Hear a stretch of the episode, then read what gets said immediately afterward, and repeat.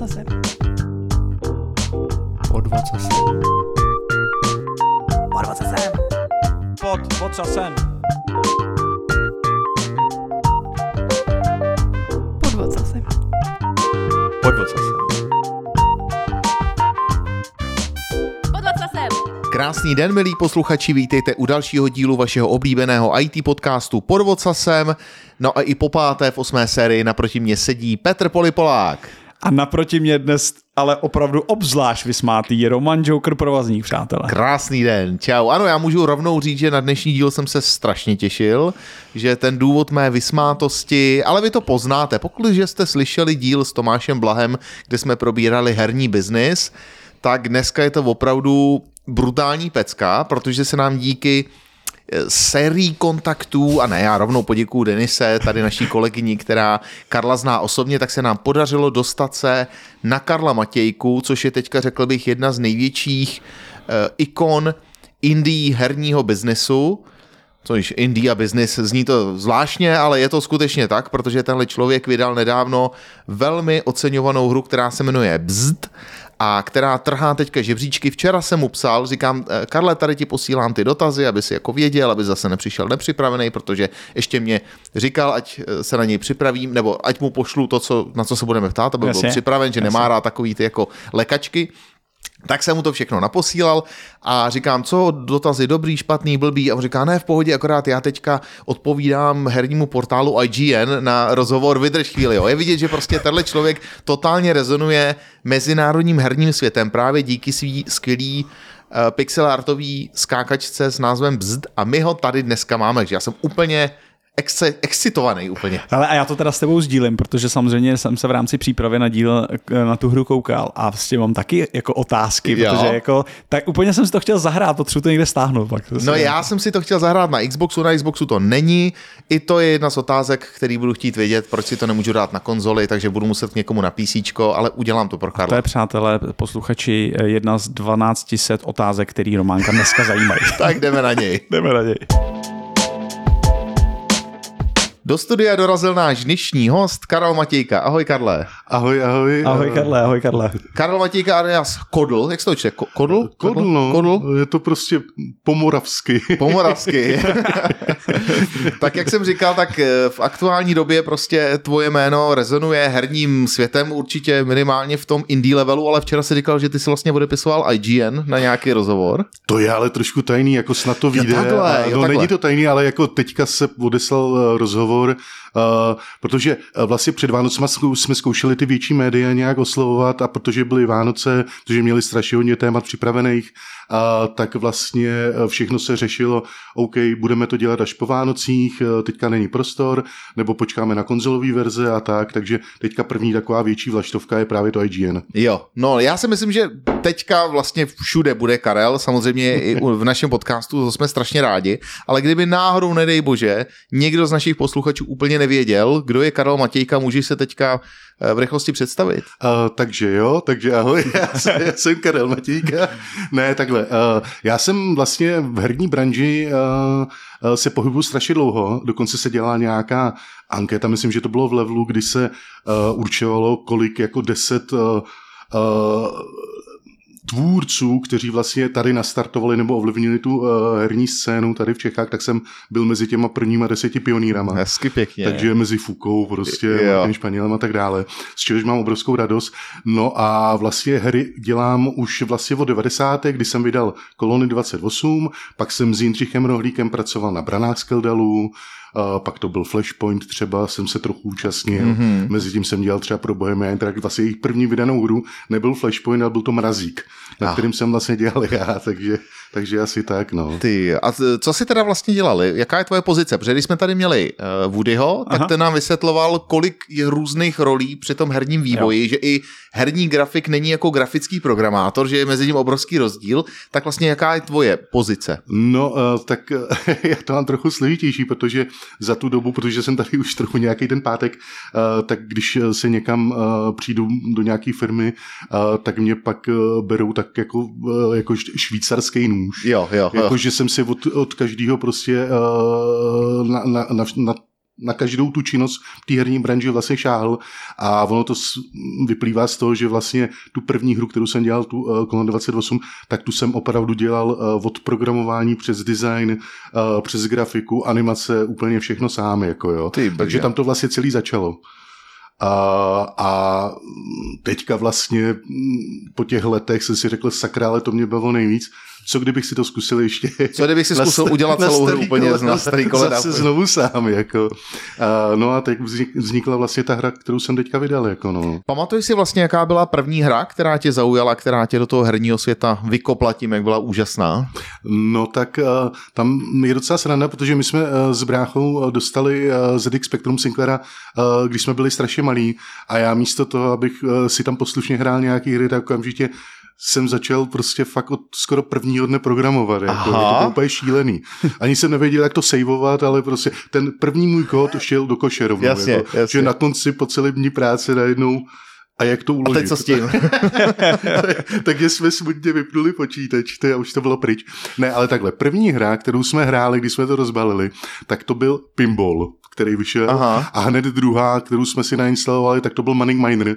A, a vlastně ten mi zůstal jako největší výzva, protože když jsem se pak dozvěděl, eh, že ten eh, tvůrce tu hru dokončil, když mu bylo 18, tak pro mě byl opravdu totální vzor. A jsem říkal, sakra, tohle musím dokázat taky. Jako to. No, takže ten Manning Minder je asi největší prostě taková uh, takovej to, co mě přinutilo dělat ty hry, jako no. A první uh, počin, který by se sám prohlásil za vlastní hru, že jsi to teda jako dokončil, že to bylo jako napsal si by Karel Matějka. No tak těch pokusů na Sinclairu bylo tolik. A vlastně to bylo strašně experimentování, to byly opravdu věci, spíš takový prototypy. A, a první hra, která už opravdu měla být dokončená a, a vydaná prostě i na Sinclairu, eh, tak dopadla tím, že mi došla paměť. takže, takže vlastně jsem uh, s prosíkem zašel za rodičema a, a že musíme pořídit nějaký nový počítač, že tohle to prostě to. A to mě na chvíli paralyzovalo, protože na tom PC vlastně člověk potřeboval různý programy a tak dále a bylo to úplně uče, učení vlastně od kompletního začátku. Takže mi trvalo několik let, než jsem vlastně do toho prokoukl a a pak přišla taková ta fascinace eh, těma eh, prvníma hrama na PC, ale vlastně i námize a eh, jako třeba Another World a tak dále. Mhm. A mě na tom PC strašně chyběly eh, v té době eh, vlastně scrollovací prostě plošinovky. Jo, jo, Něco, jo. co by prostě fakt konkurovalo těm amigáckým věcem, protože když tam uh, vycházely do depodží nějaký věci jako ten uh, Duke Nukem, prostě, te, tak to bylo takový strašně trhaný a Hmm. vůbec to nemělo paralax a tak dále. A já jsem si říkal, sakra, tohle jako chci, aby to umělo PC, teď to má Vega kartu a tak dále. No, uh, tak jsem začal učit Assembler, no. jo, takže jsi skončil zase úplně jakhle low level. Takže jsem šel do low levelu, protože uh, vlastně uh, v té době první jazyk, na který jsem šáhnul, asi z důvodu toho, že nějaký učitelé to prosazovali, uh, byl archaický Pascal. Mhm. A ten Pascal fakt s grafikou neuměl pracovat. Jako. Nešel jsem do C, protože tehdy jsem ani nevěděl, že nějaký C existuje.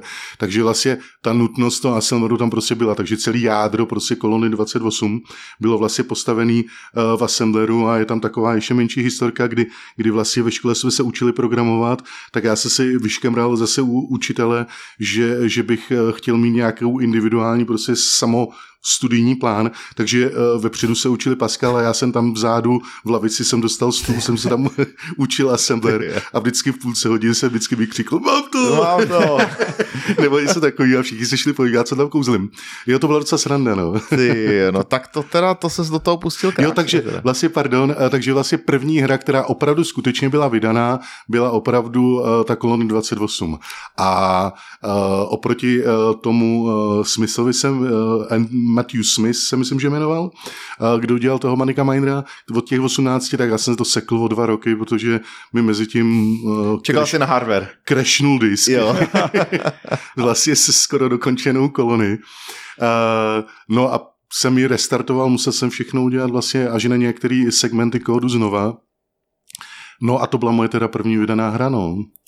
A zní to hrozně jako start cíl, jako měl, od začátku si věděl, že budeš tí dělat hry celý No, život. to, to bylo prostě jo, jo. Ne takhle, jako ona je tam sranda, protože ta evoluce, já jsem začínal předtím, ono se to nezdá, jako, ale fakt jsem začal kreslit už jako poměrně malej nějaký uh, kresbičky, pak to přešlo do komiksu a najednou jsem zjistil, že čím dál víc tam dávám jakoby uh, ten příběh nebo tu interakci s tím divákem nebo hmm. a, a pak přišly vlastně ty hry, které byla vlastně už totální interakce, že hráč mohl tu grafiku vlastně ovládat hmm. sám a dělat rozpohybávat to jako von. Jasně. No a to, to bylo přesně, to byla ta evoluce, jako že prostě ty hry pro mě byly jako vrcholem uh, audiovi, audiovizuálního prostě požitku, jako no. A éra dračího doupě v té době zaseklo tě to něco takového? Dračí doupě? No, jasně. no ježí, to jsme hráli jo. taky samozřejmě, no, jako Dungeon Dragons nebo Dračí doupě. Jo, to máme dokonce partu, ještě z Gimplu, s kterou jsme se teďka před rokem snad m, po několika letech uh, sešli a zahráli jsme si jako výroční prostě nějakou to. Uh, a odehrával se to v táboře, v takovém na takovém místě, kde se dělají i nějaký kony se zaklínačem a když ten personál tam nějaký serky se dozvěděli, že vlastně to hrajeme celý život, tak úplně z toho byli odvařený, jako jo, to je boží. Tak asi tak, no. Ty, no takže koukám, že to je opravdu komplet, protože já když si beru vlastně, co mě jako dítě prostě bavilo, tak přesně to bylo jako hry a dračí doupy a tohle prostě celkově kolem toho herního světa Uh, ta fantazie tam funguje úplně fenomenálně, že jo, je to skvělý. Pro mě uh, vlastně to je možná i takový důvod, proč se mi strašně líbí ty starší hry, jako jo, protože vlastně s tou jejich primitivní grafikou Uh, I když se to lidi snažili udělat čím dál lepší a lepší, tak mě najednou z, z, začalo ne úplně vadit, ale přišla mi to škoda, že se vytrácela ta imaginace, jo, ta představivost těch starých her. Že tam je příliš kdy, velká doslovnost té grafice. Tak, že tam je příliš příliš to ukazuje tomu hráči. Je to něco jako jít do, do kina na nějaký uh, blockbuster a vzít si popcorn a, a sežrat si popcorn a, a něco se tam děje na, na plátně, tak u těch her to je něco jako knížka, že Aha. plno věcí si člověk musí dopředstavovat sám a možná tohle mi trošku jako vyvadí, kam se ty hry teďka posouvají. Jako no. no já si myslím, že tvůj poslední počin, eh, Bzd, to je věc, která tam spoustu prostoru pro to dokreslování nechává, protože ty si tu hru vlastně vytvořil v tom, řekněme, starým, v tom retro stylu, v tom, v tom pixel artu, tak jak ty ho máš rád. K tomu se samozřejmě dostaneme, ale ještě předtím, vlastně když vezmu eh, Bohemia Interactive, Illusion Softworks, Disney Mobile Games, čím si prošel, jak se vlastně došel k tomu, že si teda na vlastní noze nechtěl zbýt někde v nějakém studiu? Bylo to málo kreativní, nebo jak, jak se to stalo? To, eh, to možná trošku uh, reflektuje uh, ten vývoj těch her. Jo, jako uh, za prvý uh, ten trh uh, se postupně čím dál více jakoby uh, přesycuje. A díky tomu uh, ten risk udělat něco úspěšného uh, se zvyšuje mm-hmm. a ty hry začaly být ovlivňovaný uh, jako takovým hraním na jistotu. Že z hry se stalo něco, co prostě uh, musí být designovaný podle nějakých tabulek, jo, jo. sledování analytik, uh, aby prostě žádný cent nepřišel vlastně na zmar. Mm-hmm, jako, jo. Mm-hmm. A mě tenhle vývoj uh, uh, přestával jakoby vyhovovat, že prostě do hry začalo kecat uh, strašně moc hlasů a, a ta vize té hry se rozplývala. Jako ta čistota, takový to jítí po té pravý zábavě od, jo, po, jo, po tom jo. jádru najednou bylo úplně pryč, protože na tom vůbec nezáleželo. Mm-hmm. Jo, že najednou prostě bylo důležitější Předtím bylo strašnou podstou, když hráč sedl ke hře, dohráli za jednu noc a, a, a napsal tvůrcovi, dohrál jsem to. Jo. Na jeden zátah, bylo to boží. A teďka prostě ten design se změnil stylem, že, že se hráčovi kladou překážky, různý paywally a mikrotransakce. A růz, růz, spí, spíš finty uh, v designu, jo, jak, jo. Ho za, jak ho zastavit hrát, aha, jo, jo, jo, aby, aby se toho nepřižral toho dortu. Jo, takhle. Jo, takhle jo, jo, a to, to je něco, aha co prostě jsem řekl, sakra, ale to s původním tím herním designem, to je vymknutý z kloubu, to se fakt posunulo někam, kde, kde to nechci sledovat, jako jo. No.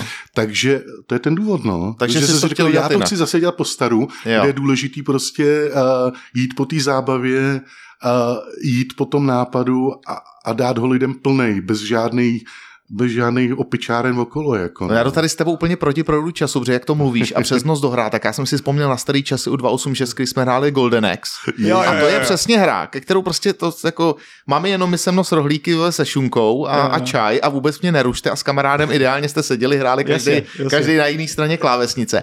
A to prostě si musel od začátku do konce dohrát, tam nebylo v podstatě, pokud vím, ani nikde, kde savenout, to prostě buď dohrál, nebo si vy, prostě vypadla elektrika a šli jste jako ven hrát hokej, ale nic mezi tím nebylo, jo. A ta hra tak byla udělaná, Jo, že jo. prostě seď a hraj, jo. Jo, jo. To je, to je přesně ono, jako uh, u toho Golden Axe, tak to nám s bráchou chvíli trvalo, než jsme ho dohráli a ten pocit z dohraný hry, No. to bylo prostě majestátní. Nebo uh, my jsme se pak býtovali třeba u Another Worldu, jsme ho hráli No, no, pořád jasně. dokola a náš rekord byl 20 minut ho dohrát, jako no. Ty za, až 20 takhle, minut, jo. za 20 minut jsme ho dohráli, a, ale opět se vrátím k tomu Maniku Minerovi na Sinclairu. A my jsme ho ta hráli asi půl roku, než se nám ho podařilo dohrát. Že tam to bylo fakt přísně, tam bylo jenom omezený počet životů Aha. a dohrají těch 16 levelů nebo kolik tam bylo, jako no. A to bylo totální peklo, jako. To jsme fakt trénovali, prostě hrála celá rodina, nejenom s bráchou. Otec to hrál, matka to hrál, zase jsme se u toho střídali, jako a hráli No ale to, teďka jako, no. vlastně ty jsi o tom mluvil, že ty hry jsou trošku jinak. Já jsem si to uvědomil, já jsem teďka o víkendu dohrál remaster Resident Evil 2 jako remaster, ale pamatuju si to původní hru a ještě jsem si právě na YouTube pustil tu původní pixelovou, uh, jako ten, ten původní prostě styl. Ta hra původní byla strašně těžká, ale jako brutálně oproti tomu, co je teďka. A vidím, jak vlastně teďka ty nové hry už aby tě to vlastně jako asi moc neštvalo, aby ti to nekladlo překážky, ale ta původní jsem vzpomněl právě na ty doby, že to jsi musel vidět, kdy vyskočit, kde sebrat houbu, kde tohle prostě všechno, tak to si buď odskákal perfektně, anebo jako teda zkus to znova zítra, jo, jako je to tak, ne? Že to, jde, že to jde tímhle směrem všechno vlastně, Ale ty hry. je, je to tak, eh, za to může bohužel opět tak trošku jakoby malinko ta přesinost. Taková ta salamová metoda, postupně to budeme zjednodušovat, aby jsme tím oslovili větší, eh, větší eh, spektrum hráčů a, a měli z toho větší vlastně zisk, jako jo. Ale samozřejmě takhle. Ale ono, ono je to takový zpětně, ono je to zacyklený, protože ty hráči si zvykli na jednodušší hry, tak už nejsou schopni hrát ty složitější a takhle se to celý jakoby posouvá a, a, a v dnešní době jsem si fakt všiml, že daleko víc letějí prostě s takový spíš relaxing hry, jako no. Ale zase máš soulsovky a to lidi jako baví a to je bolí a to je baví. Ale, ale to je zase taková úzká skupina hráčů, který prostě, uh, to je taková, mm, řekněme, až militaristická skupina fanoušků, který prostě i dokonce nic jiného, co je Dark Souls, vlastně skoro ani neuznávají, že když tam Jo. někdo se pokusí to zopakovat ten úspěch, tak víceméně vyhoří. Jo, to je strašně fakt, jo. málo her od jiných studií, uh, mimo ten From Software, nepodařilo se jim to, nebo neznám nějakou fakt hitovku, která by to dokázala zopakovat ten úspěch, jako no. Co jsou soulsovky? Soulsovky, Dark prosím, Souls. Dark Souls, to je speciální styl hry, tomu se říká Soulsovky. Okay. Tam je to strašně těžký. Tam, to, že v normální hře umřeš a seš z toho smutnej. V Soulsovkách je smrt, Smrt. Sta- standardní věc. To je naprosto, jako tam umíráš neustále. Jo, jo, jo. A jenom když umřeš, spadnou prostě z tebe to, co si nazbíral brnění a ty máš jako druhý pokusy k tomu dojít, zase si to sebrat, když umřeš během toho, tak si o všechno přišel a začínáš od znova. A když si to jako sebereš, tak teda pokračuješ a většinou u těch bossů, se kterými ty jako bojuješ, tak je to stylem, že musíš přesně vědět, jak na něj, ale do tisíciny vteřiny udělat správný ten pohyb, úskok a to, a u toho, jak to zjišťuješ, tak zase deset tisíckrát umřeš, takže se zase Jo, k němu vracíš a je to pro mě, a mě to nikdy nebavilo, ale je to jako rizí masochismus. Teď jsem si nedávno zkoušel nějakou Lies of P nebo tak nějak, protože to bylo na, na, na, na Game Passu, na Xboxu, hrál jsem to asi hodinu a musel jsem to vypnout, protože nejsem na tu bolest stavěný, ale je to jako žánr. Když budeš hledat sousovky, tak to je vyložený žánr. Je, je to tak, ale takhle, Dark Souls uh, mají jeden obrovský uh, jakoby plus a, a to je level design, který uh, vlastně takhle, kdyby jsme udělali hru jako ve stylu prostě těch roguelike her, kdy prostě jde člověk dopředu, umře a jde od začátku, tak to je fakt nasírací. Ale ve chvíli, kdy, kdy oni udělali ten design a jsou tam různý zkratky zpátky k nějakým místům, kde už člověk byl a najednou se mu otevřely dal- další cesty, tak vlastně je to takový, že každý, eh, každá ta smrt ho posune o kousíček malinko dál a, a funguje to. Tam jako eh, je to přísný, ale eh, ten level design, který tam udělali, aby člověk neměl ten pocit té ztráty až tak velký. Jo, jo, tam to jo. hodně vybalancované, to je fakt mistrovství. Uh, to se jim fakt povedlo. A, a takový ten efekt, jakože uh, hráč může za to, že udělá chybu a Jo. uvědomuje si to, nesvaluje to na hru. Jo, Jo, tak to je něco, co prostě tenhle žánr definuje a to bylo i dokonce něco, co mě, eh, co mě trošku eh, inspirovalo u Bzd.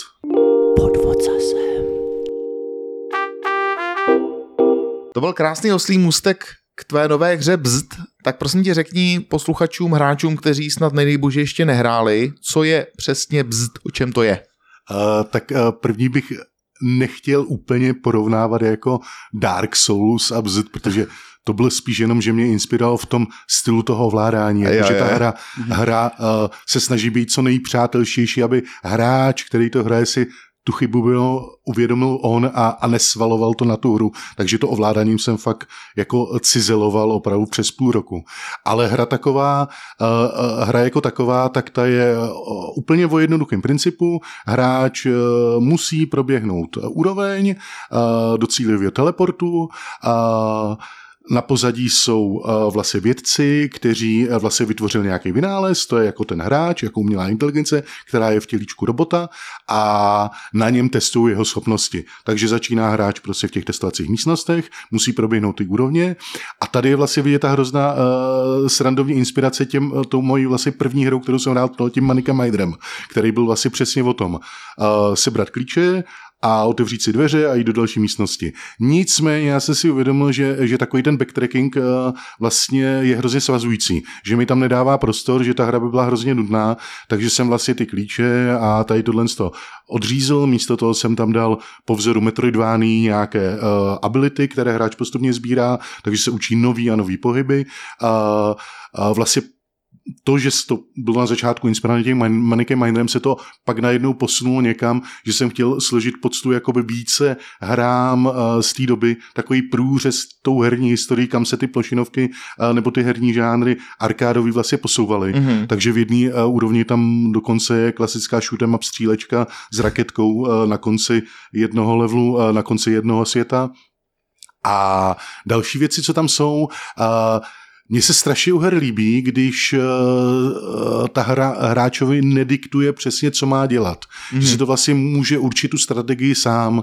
To znamená, já jsem tam dal takový dílčí úkoly, který může a nemusí plnit. Jedním z nich je právě sbírání nějakých uh, šroubečků, další je, že může plnit časovky, další je, že může to všechno plnit dohromady najednou. Tady jsou tam připravený pro speedrunnery vlastně uh, rekordy, kteří, když splní, tak dostane trofeje různý a takže vlastně ta hra se se snažila jakoby zavděčit širšímu publiku taky. Jako. Mm-hmm. Si to může odehrát hráč, který moc ty plošinovky nehraje nějak jako na nějakém vyšším, uh, vyšším zkušenostním levelu a dohraje si ten příběh a, a je spokojený. Ale tam se teprve otevírá ta druhá část té hry, což jsou právě ty výzvy, který vlastně i přesto, že jsou tam nenásilně uh, z mé strany implementovaný, tak ty lidi to jako trochu drásá, chtějí to plnit.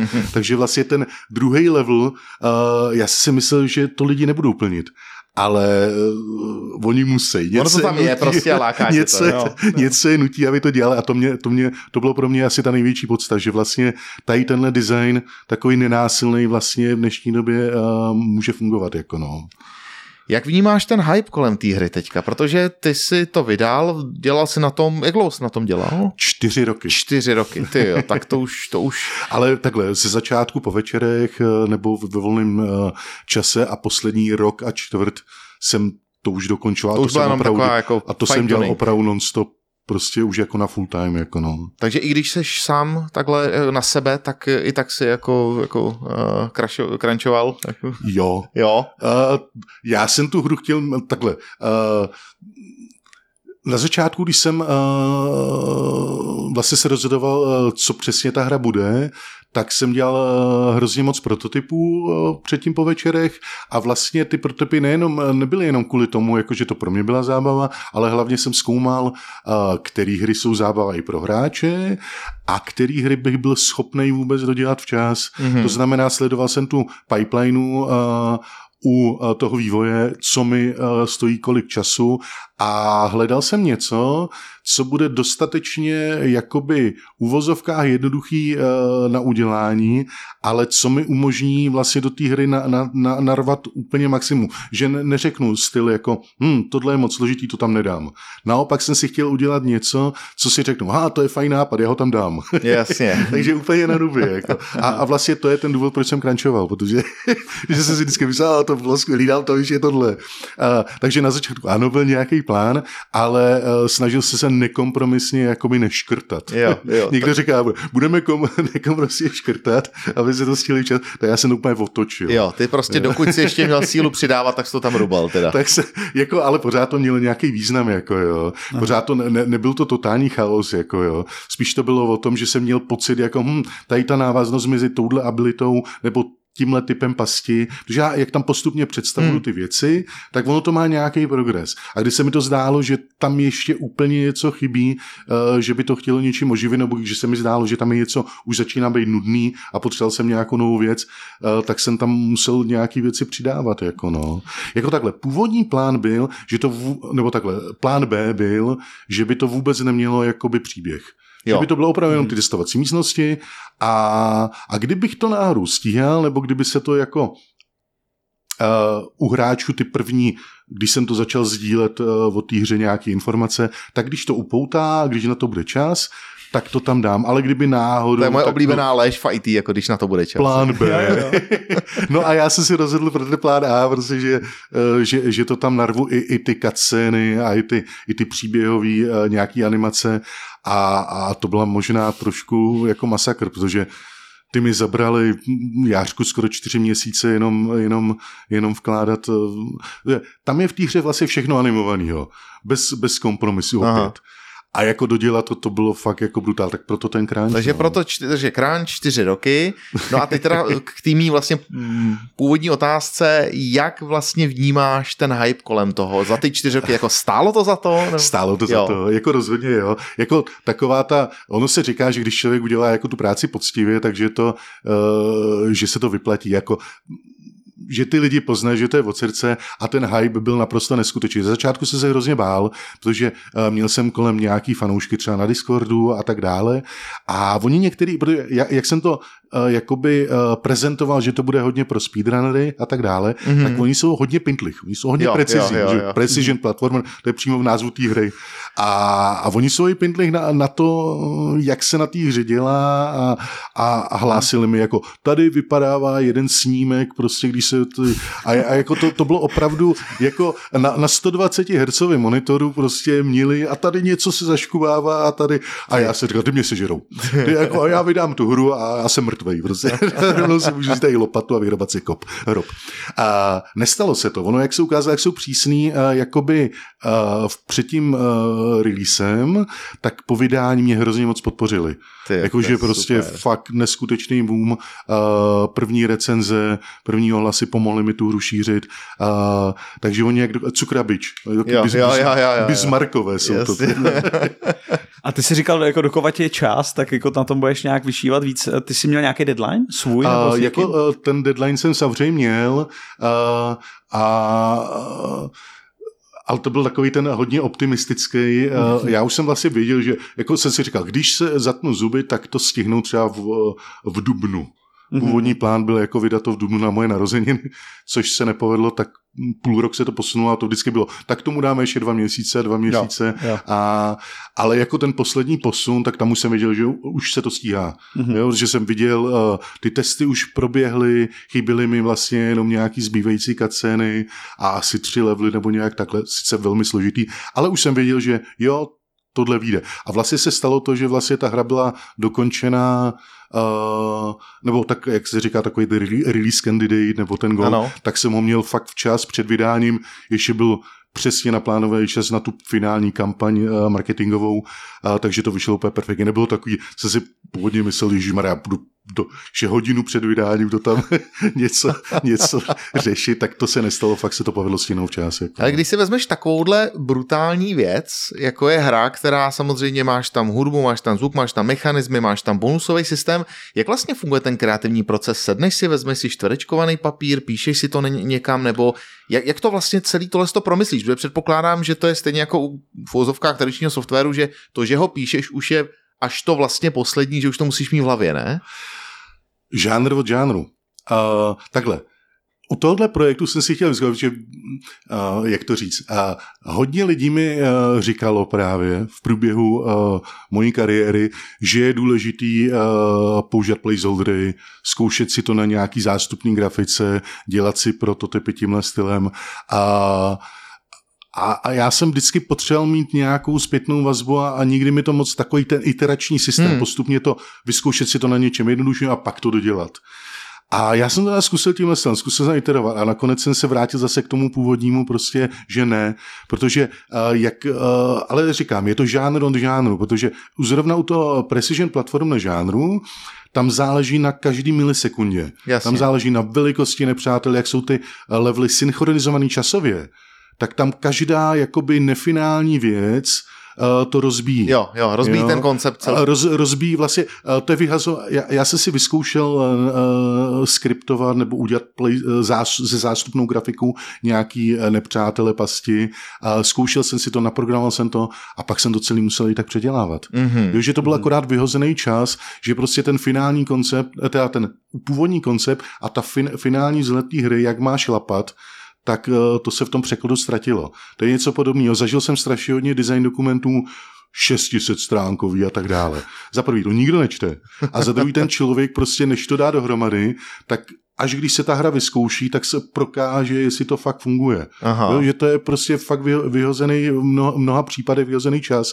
Takže já doporučuji uh, iterovat stylem, uh, dosadit to do té hry. Některé části můžou být zástupné, nemusí tam být úplně všechno finální grafice, ale některé části musí už být opravdu finální Hmm. a testovat to, hrát si to sám, prožívat si to. Jo, jo. jo jedině tímhle způsobem může hrát eh, ten tvůrce eh, odladit tu hru, aby byla fakt perfektní, protože ten pocit eh, z toho, ať už souboje, nebo z toho skákání, pohybu, tak eh, musí být fakt finální. Jako jo. A zrovna u tohle žánru uh, precision platformeru, kde rozhoduje fakt každá milisekunda, tam to fakt nejde udělat eh, se zástupnou grafikou. Jako no. To jsem se právě chtěl zeptat, jak se tohle testuje, kdy tam najdeš takovou tu otázku, jsem dával že u Woodymu, kdy vlastně herní vývojář zjistí, že to je zábava, že to trefil, že to je ono, to je prostě teď Hmm, se bavím, bude se bavit i hráč. Je to opravdu to, že ty to hraješ ten level prostě do zblbnutí dokola, nebo... Víceméně takhle. Na začátku eh, samozřejmě hráč je ladí jenom takovýto základní, základní pohyby a na nějakém takovým svém pískovišti, eh, kde, kde si tam, eh, nebo playgroundu, kde si tam Jo, jo. roz, rozmístět ty různé věci. Takže tam, když, a zase žánr od žánru, když mám prostě bojovku, kde chodím a sekám, tak musím z toho mít pocit, že fakt jako boju, musím z toho mít fakt jako uh, satisfakci, že to fakt funguje, jako u toho skákání to samý. Mhm. Mm-hmm. Takže když se člověk přistihne, že si tam jenom obsah levelem, tak nemusí, jo, mám to. Jo. Jo, prostě, už jenom ten základ, prostě, ale musí si to vyzkoušet, není to jako o, o, nějakém tweakování gravitace prostě v kódu, musí si to fakt vyzkoušet, jako jo. A potom jsou ty samotné levely, kde uh, opět je to o tom testování. Tam se mi, a, a nejenom testování jednotlivý, jako jednoho toho daného konkrétního levelu, až když je dobrý, ale skákání sem, tam, pak ve vazbě s ostatníma levelama, jestli ta progrese je v pořádku a hlavně to přeskakování sem a tam, tak se pak vrátí třeba člověk do toho předchozího levelu a zjistí, hm, tady ten moment v závěru levelu, tam už protože jsem překonal nějakou super překážku a mám z toho strašně dobrý pocit, povedlo se mi to. A najednou je tam nějaký ocas, nějaký nudný nebo něco, Jo. nebo je tam ještě něco složitějšího a tam už je tam už najednou ten, eh, to ztrácí jakoby ten heureka moment, takový, Hmm, ten, hmm, hmm. eh, takový ten pocit, už je to o frustraci. Takže je to o balanci takovým jemným ladění, jo, teďka je to to správný. Takže klidně jsem myslel, že jsem uřízl kus levelu a řekl jsem, ne, to už tady nemá co dělat, nebo tady jsem něco pošteloval, aby ten pocit z té satisfakce, to byla pro mě strašně důležitá, aby tam byla úplně na maximum. Jako no.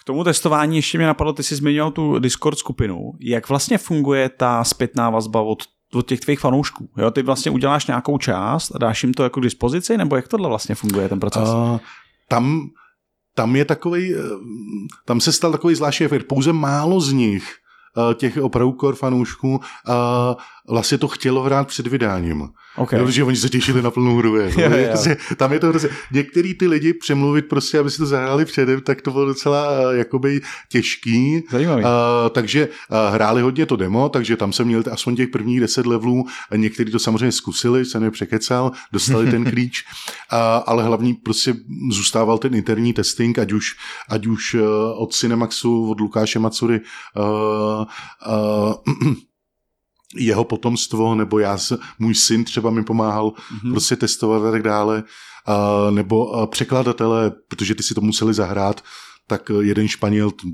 ten mi výborně pomohl.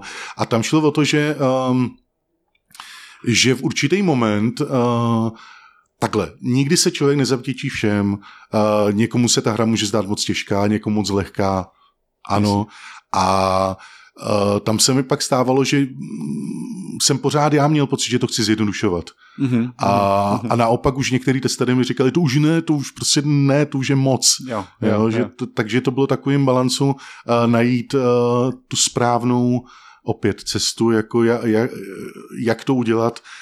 Takhle, zavděčit se úplně uh, těm uh, nehráčům plošinově, který jenom okouzí ta grafika, tak se si uvědomil, že, že tou cestou, kdybych šel, tak možná ta hra nebude pro nikoho, protože ty hráči, ty nehráči plošinově si to i tak nekoupí, protože ten žádný nevyhledávají. Jasně. A ty hráči plošinovek naopak, eh, to pro ně nebude ta správná výzva, nebo Hmm, něco tam hmm, bude chybět hmm, a budou mít pocit, že mm, ta hra je nudná. Hmm. Jo, takže já jsem sadil spíš na kartu, že tu obtížnost jsem malinko uh, dal prostě nadprůměrnou, uh, aby uh, pořád, proto je tam ten easy mode, Jo, jo. Jo, aby i ty do- méně zkušený hráči, aby si to jakoby užili, ale rozhodně totální začátečníci, kteří hrajou nějaký solitér nebo, nebo match hry, tak těm bych to asi nedoporučil. jo. A ani na ten easy mode. Ani vlastně na ten easy mode, protože i ten je challenging, uh, ale v budoucnu teďka uh, vlastně první, co už mám tam vyvezený, už to, už to budu dělat, tak bude jako relaxing mod. Jo, takhle. Takže opravdu tam přidám uh, jeden, dokonce jeden Amík mi psal, ať tam dám, ať to úplně vymažu nepřátele. Jako story mode nějaké, no, Jako no, story, že, že, že si chtějí jenom chodit a kochat se grafikou jo, a, takhle. a jenom si tam procházet bez nepřátel. Tak to se řekl, že to by bylo asi moc. Pak byl nápad třeba jako, že, že by ten přátelé by bylo mít, to tam bude, ale že když uh, dostane hrát zásah, tak ten nepřítel na věky zmizí. Jo, Jo, takže postupně si je bude Jo, jo. jakoby takhle Odebírat. Od, odebírat. Zpětně viděno, je v té hře něco, co bys uh, už třeba tam nedal znova, nebo odstranil, nebo bys teda vyšel stříc těm hráčům, kteří chtějí, aby to bylo výrazně lehčí, nebo jsi s tím naopak úplně teďka jako spokojený? Jak, jakým je stavu ta hra teďka z tvého A- pohledu? No, spíš bych řekl, že, že bych tam spíš věci přidával. Přidával, přidával. ne, takhle. Eh, Co se týče odstraňování, tak to spíš možná ne z hlediska uh, game designu, ale spíš možná z hlediska produkce. Co mi tam jakoby tu cestu k cíli znepříjemnilo. Třeba uh, uh, jakýkoliv systémy, které jsou tam jakoby bonusové lokalizace. Jo, hra Jo, je jo. přeložená do uh, asi devíti jazyků, uh, komunikace s uh, těma překladatelama, uh, celý to sebralo neskutečně moc času a nevím, jestli to mělo takový efekt.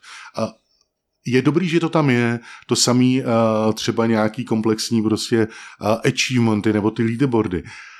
Bez toho by to fungovalo, ale ta hra by byla možná chudší, jako jo. Hmm. Ale možná u té lokalizace tam jsem přemýšlel, sakra, možná jsem to asi neměl dělat. To samý třeba s tím příběhem, jak jsem říkal, že jsem měl varetu A a B. Aha.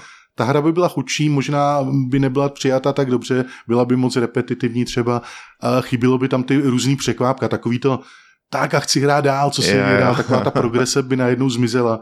A takže spíš přidávat, přidávat nový levely, uh, přidávat třeba secrety nebo něco, udělat tu hru ještě, ještě zajímavější a hlavně ji natáhnout, protože uh, hra má 52 levelů, kdyby se to dostalo třeba na 70 levelů, byl bych asi opravdu rád a mm, tím bych považoval tu hru za uzavřenou. Já se možná zeptám eh, rovnou, jestli uvažuješ teda o nějakém pokračování, DLCčko nebo nějaký, nevím, extension pack, jak to nazvat, protože sám cítíš, že třeba ještě by se toho dalo něco přidat a podle mě teďka, když Karel Matějka řekne, co kdybyste si dali Bzd 2 nebo Bzd Extended nebo něco, tak já si myslím, že herní komunita bude mávat ručičkama ještě týden.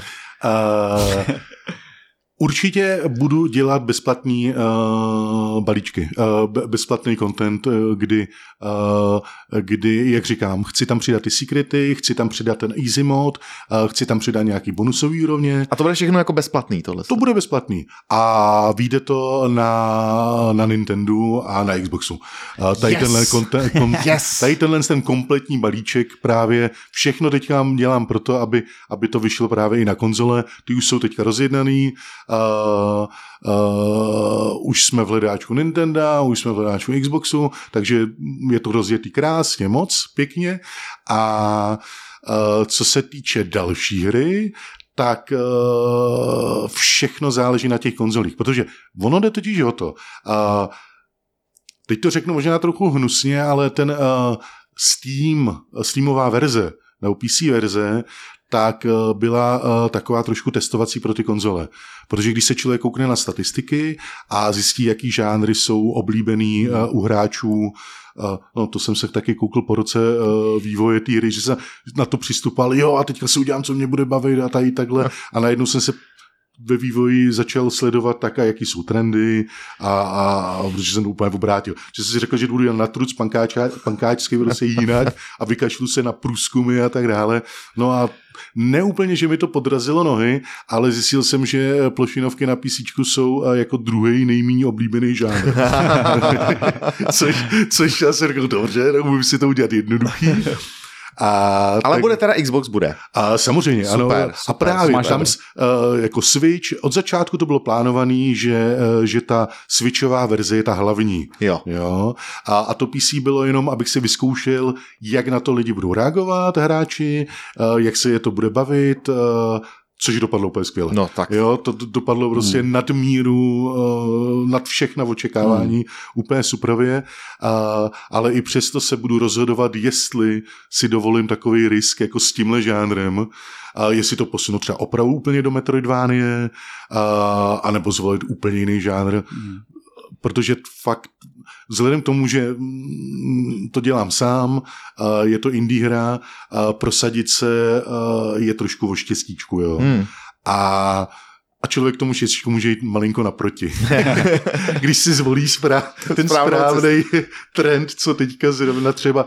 Jako takhle, ono je to eh, hezký a i u toho designu nebo u styl, eh, stanování grafiky, že to není jenom o sledování trendů, jaký jsou teď konc, ale spíš o sledování toho vývoje trendů. Hmm. Jo, jak jsme se bavili o tom, jak se ty hry třeba zjednodušují, nebo co se tam děje na pozadí. Když se člověk na to pojá takhle, tak uvidí, eh, jak ta salámová metoda funguje a co, co se dá očekávat, že by se mohlo chytnout v budoucnu prostě, jako jo. Mhm. Takže tímhle směrem, když se nad tím přemýšlí, tak možná pak zjistí, hm, tak plošinovky tohodle typu, fajn, je to, je to oblíbený, o- ale jenom u určitý skupiny hráčů a, a jak jsme se bavili, to retro je fajn, ale uh, retro pro dnešního hráče je něco, co vyšlo v roce 2010, Jasně, že to byly aha. uh, malí, to si pamatujou, a to už jsou vlastně skoro mobilní hry. Hmm, Jo. hmm, hmm. A retro, co si pamatuju já, tak to je Žižka, dinosauři, uhlí.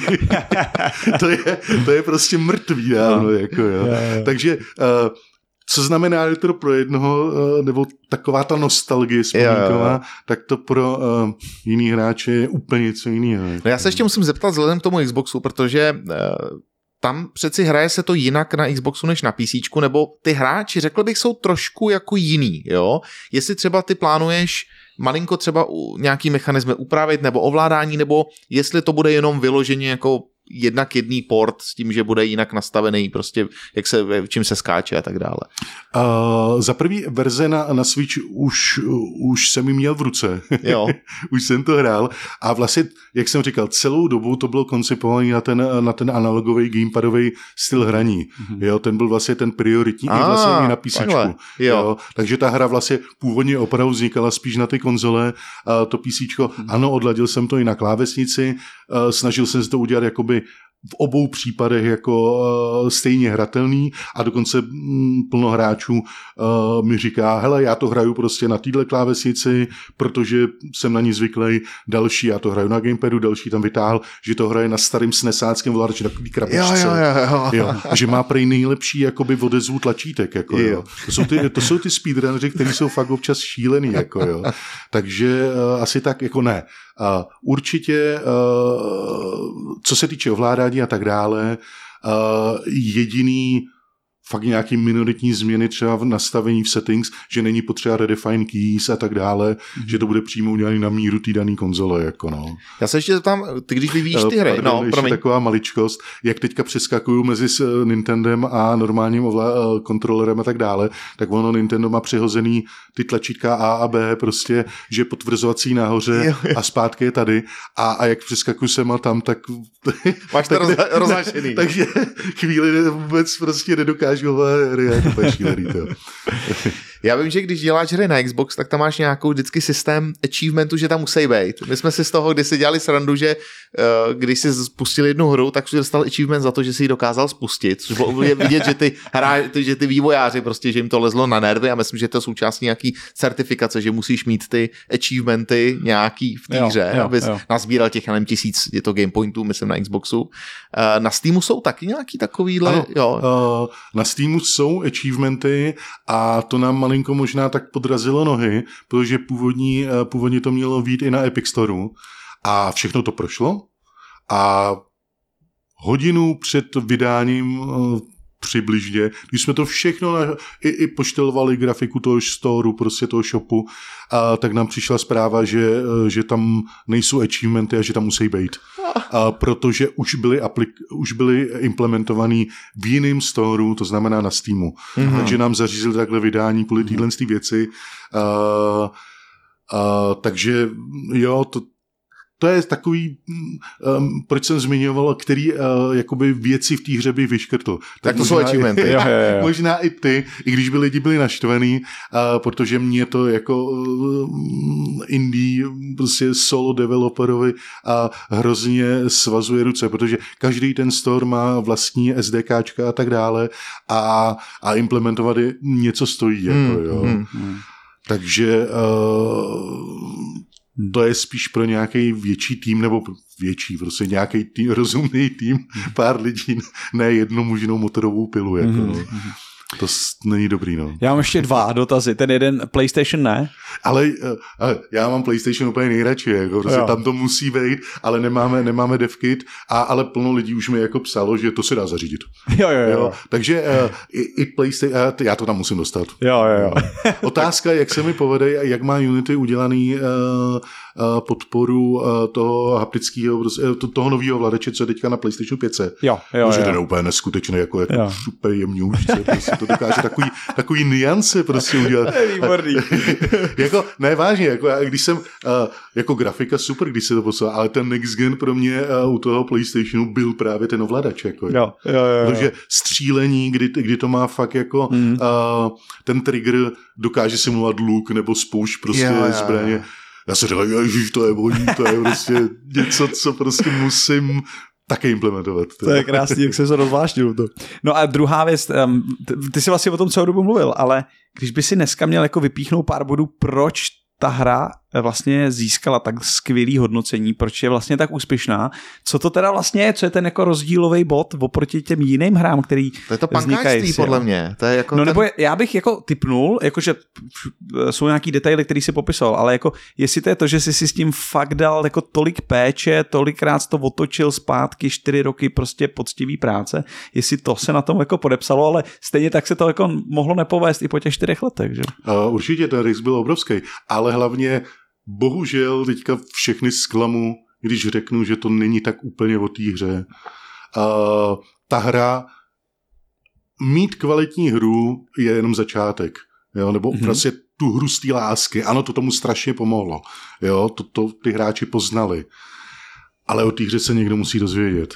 Takže mm-hmm. já jsem neřekl na začátku takovou podstatnou věc, že v těch čtyřech letech bylo a vlastně polovinu času mi zabralo vůbec tu hru šířit přes uh, média, přes sociální sítě, bavit mm-hmm. se s těma lidma, Jo. budovat komunitu a získat vlastně takový ten, protože takový to základní pravidlo, získat první důvěru a pak teprve začít promovat. Takže hmm. já přes ten pixel art jsem s, začal navazovat prostě kontakty, snažil jsem se budovat kolem sebe nějakou skupinu fanoušků tohohle žánru, bavil jsem se s těma o pixel artu, bavil jsem se o té hře a všechno se to pak seběhl k tomu dní vydání, mm-hmm. kdy jsem najednou všechny ty kanály spojil do jednoho. Spojil a udělal to cvak a já, a já v ten moment, když ta hra vyšla a já jsem tam nahazoval vše, všechny ty, ty zprávy, že to vyšlo, tak v ten moment prostě se, se cítil jako, uh, teďka mi ulí ten mikrofon, já jsem se cítil jako ten, takový ten evil guy v tom křesle. Yeah. Teď to všechno zafungovalo. Tyjo. Tak to, to bylo hrozně. Teď pak se si to najednou uvědomil, ten byl já se začal hrozně smát. Jako, no.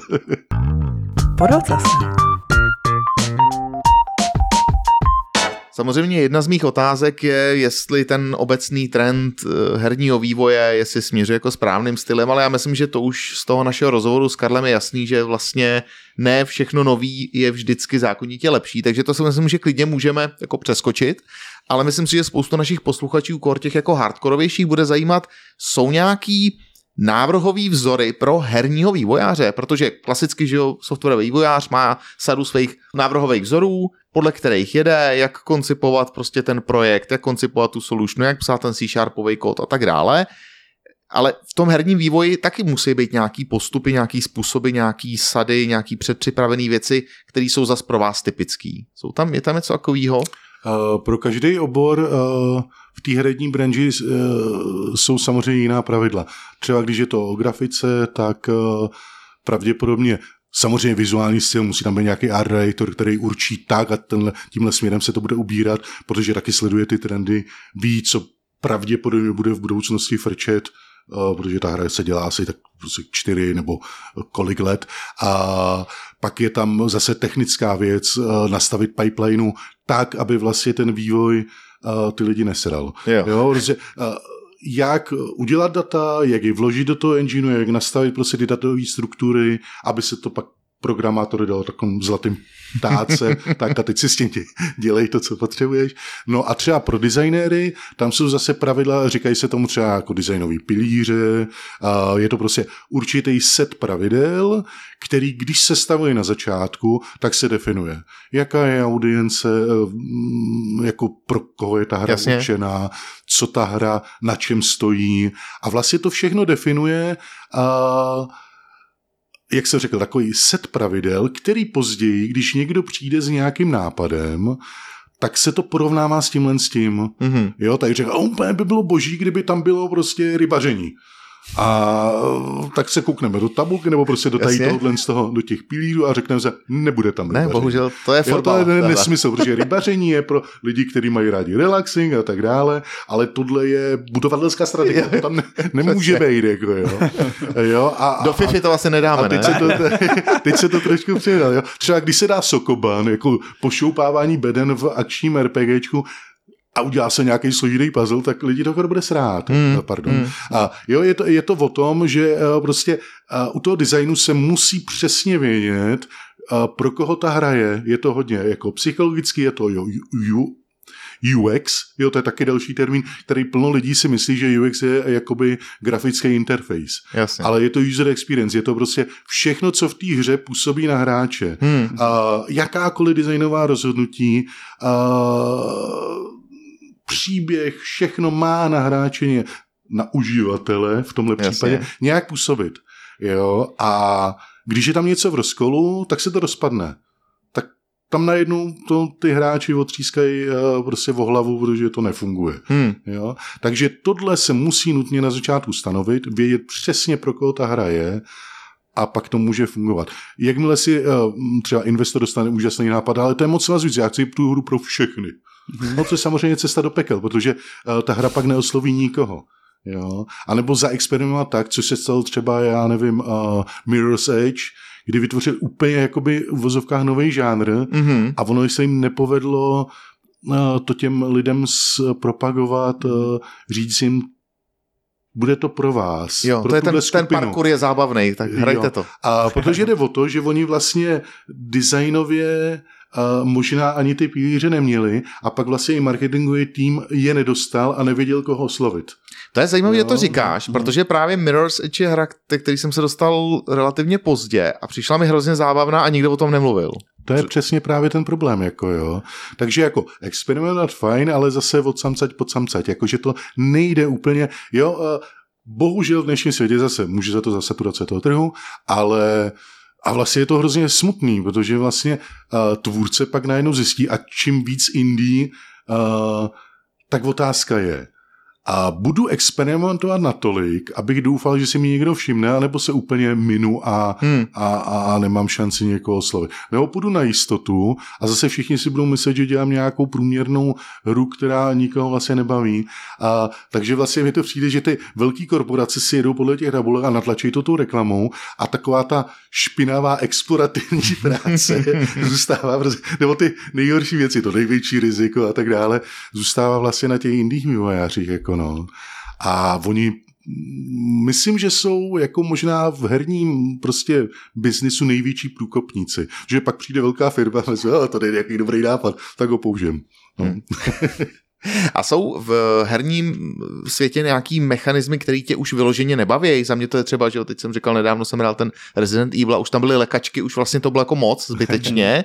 Byť vím, že to byla hororová hra, tak asi čekám, že se budu lekat, ale nějaký takový ty laciný věci, které, nebo ti lidi přijdou už teďka laciný, že už vlastně, když to bylo poprvé, tak to bylo cool, ale po 20 letech, že už by to v té hře třeba nemuselo být. Jsem strašně moc záklivý na uh, uměle natahovaný content, jako na uměle natahovanou uh, her, herní uh, zábavu, jo, uh, což se děje třeba u uh, uh, roguelike žánru, Aha. jo, prostě schválně to, a, a ten je strašně populární, protože ono to jde udělat jednoduše. Já udělám hru, která má třeba pět prostředí a umírám, umírám, umírám a pořád jdu dokola a vlastně se nikam vlastně neposouvám, ztrácím mm. ten progres Jo. a eh, já s tím mám strašný problém. Nebo, nebo hry, který uh, třeba, nevím, Octopath Traveler 2 uh, schválně, uh, aby obhájili cenu 70 euro, tak uh, tam nadspali vatu uh, zbytečnou. Jo, ta hra uh, příběhově a vším mohla být naprosto boží, mohla být krása na třeba na 40 hodin a oni se rozhodli to udělat přes 100 hodin. Hmm. Jenom tím, že tam zbytečně hráči zasekávají a to mi hrozně vadí. Jako uh, ztráta progresu u těch roguelike her a nebo taková umělá výplň jenom, aby tam něco bylo, aby jsme tam ty hráče udrželi prostě o dvojnásobek hodin díl. Jako no. Když už jsme se dostali trošku níž, eh, když na tím přemýšlím, obecně herní design, vývoj her, je to víc jako hardcore programování, musím znát, nevím, fyziku, kolize, 3Dčko, nebo je to víc vyloženě kreativní činnost a tam to kódování není úplně to hlavní? Jak to vidíš ty? Je to v totálním balancu, eh, je to, je to v, to, v totální souře. Jako eh, říká se takový pravidlo, že když eh, ve hře nebo v tom finálním dílu se na něco opomene, něco se udělá trošku jako odflákne, tak to je to, co definuje finální kvalitu toho produktu. Lidi si nepamatují to, co je nejlepší, Jo, jo, jo. ale pamatují si to, co je to nejhorší. Aha. Jo? hm. Takže když já odfláknu kód, udělám třeba špatný ovládání, tak uh, tu hru Hmm. otřískají uh, mi ty hráči od hlavu, protože to špatně ovládá. A, a nebudou řešit, že tam jsou tuny animací a tak dále. Což se u těch her uh, vlastně děje. Jo? Hmm. Když se koukneme na ty reakce hráčů. Jo, ta hra může být obrovská, ale něco se jim tam nelíbí a to prostě přesto nejde vlak. Jo? Takže nedá se říct, že by se dalo něco opomenout a trošku, o, já si tady budu kreativně prostě stavět na něče. To je jako stavět barák na sirkách. Jo, jo, jo. Ten se prostě zboří. Jedna z takových věc, která, věcí, která s tím souvisí, která se dá docela často odfláknout, anebo když je třeba i udělaná nedobře, tak na té hře je to hrozně znát. A to je umělá inteligence, to je obecně vlastně nějaká jako obtížnost. Já jsem vždycky na to koukal, že vlastně říkám si, to není umělá jako inteligence, to je přece jako umělá debilita, protože ten počítač z principu ho nemůžu porazit. Jo, pamatuju si starou hru Face Off, kde se dal nastavit, že si nemohl dát OK gol a kam si střelil, tam ten golman měl tu lapačku, protože prostě to bylo logický, jo, jako to ne, nešlo ho porazit. Jak na to koukáš ty, jak vlastně je třeba těžký tohle to naprogramovat, protože počítače ze své podstaty může být bezchybný, že jo? Uh, bezchybnost, ano. Uh, na tohle jsem vlastně ku podivu narazil úplně při své první hře v devadesátkách. Jo, kdy prostě a tam byl moment, kdy se hráč může schovávat do zákrytu, ale Blackthorn vždycky vykouknul a zastřílet se prostě a taková přestřelka a vlastně tam jsem přesně zjistil ten problém, že, uh, že všechno se to musí jakoby nafejkovat, že ten, takhle, uh, udělat z něho úplného debila, z toho protivníka je, uh, je špatný. Jo, je to všechno o akci reakci. Jde o to, udělat to tak na fingovaně, Aha. aby hráč toho měl dobrý pocit. Jo, je, to, je to psychologická hra, je to, je to o tom, že já mám dobrý pocit, že jsem překonal touhle tu uh, prostě potvoru, tohle nepře, nepřítele a tak dále.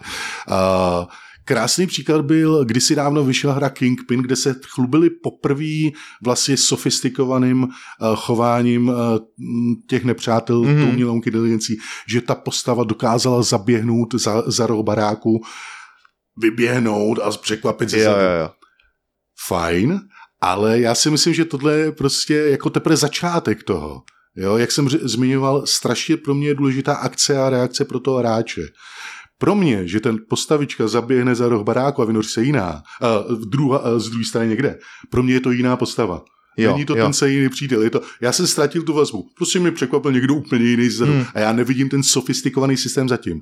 Ve chvíli, kdy je to potvoření grafiku nebo je tam ta zpětná vazba, abych viděl, aby mě to na... Prostě tomu hráčovi to třísknout víc do tváře, aby měl pocit, že se to fakt stalo a, na, a, na, a zároveň on měl pocit, že to přechytračil. Jo, jo, jo. A že, jo, že to, jo. takže je to fakt jenom hra s psychologií toho hráče. Takže uh, používají se sofistikované systémy, jako uh, uh, že je tam AIčko na pozadí, ale do toho pak jsou různé uh, jakoby cesty uh, toho AIčka, že opravdu reaguje.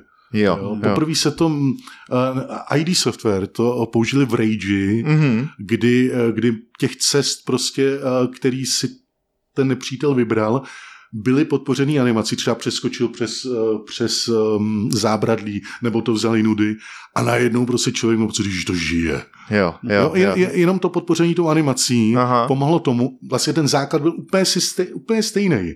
Jo, vlastně vybírání nějaký cesty. Mm-hmm. Ale byl to vyšpekovaný právě uh, tím audiovizuálním prostě kompletním prostě balíčkem. že tam byl furt ten dosah k tomu hráči, že to je ten nepřítel a to je furt on a on zkouší něco nového. Přesně a hráč to má pocit, je, to je boží, a překvapuje ho to. Jo, jo. jo, jo. jo ale takovým s tím spíše jakoby uh, pozlátkovým bombonkovým mm-hmm. systémem. Že to umí jo. prodat prostě pro tomu hráči. To je přesně ono. Jakoby to AIčko, pokud je zaimplementovaný dobře, to je jedna věc, ale musí se tomu hráčovi to jakoby prodat. Teď to říkám očkově, že to vyzní jako lacině, jo, ale na tom Kingpinovi jsem vysvětlil, že když tam zaběhne Zoro a to, tak vlastně to ty lidi ani nepoznají, hmm. co tam na pozadí je. Jasně.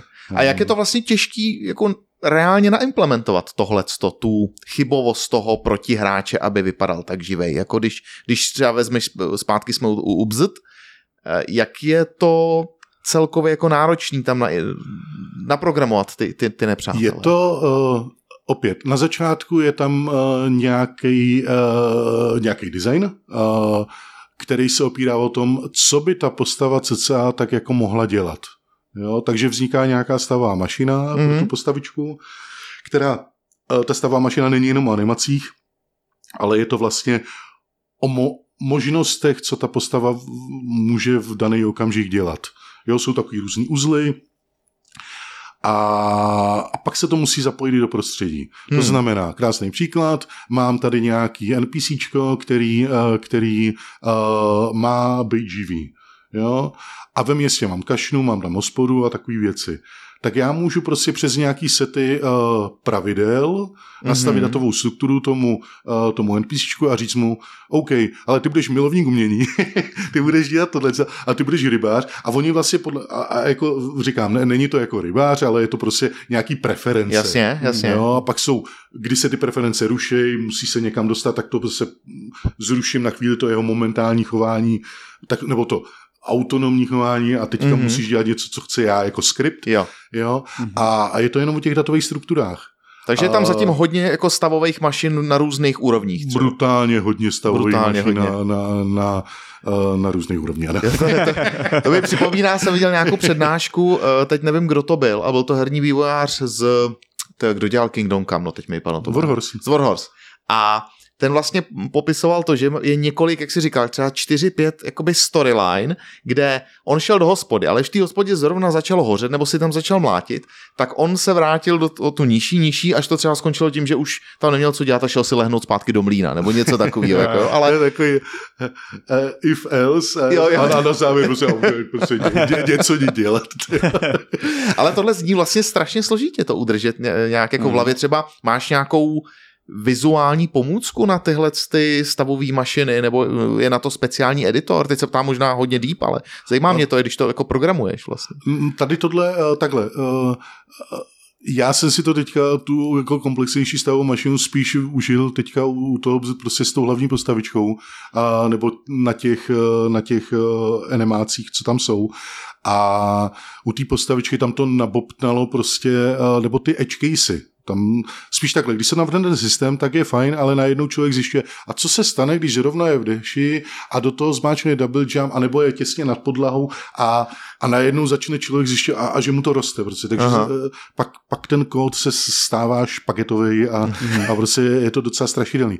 A, ale já si si myslel, jak jsem to navrhl na začátku dobře a teď už bych to fakt asi refaktoroval, Ty bys protože, to napsal jinak, jo? uh, protože uh, přesně, jako, protože uh, Uh, ono to postupně bopnalo. Před vydáním, když, když by tam někdo zareportil nějaký opravdu specifický moment, Hmm. tak já jsem brečel už. Já jsem říkal, "Ne, já už do toho nechci, to už, to už nemůžu do toho šáhnout, to už je prostě to se, já, to přidám tam písmek a se to celý rozpadne. Jako.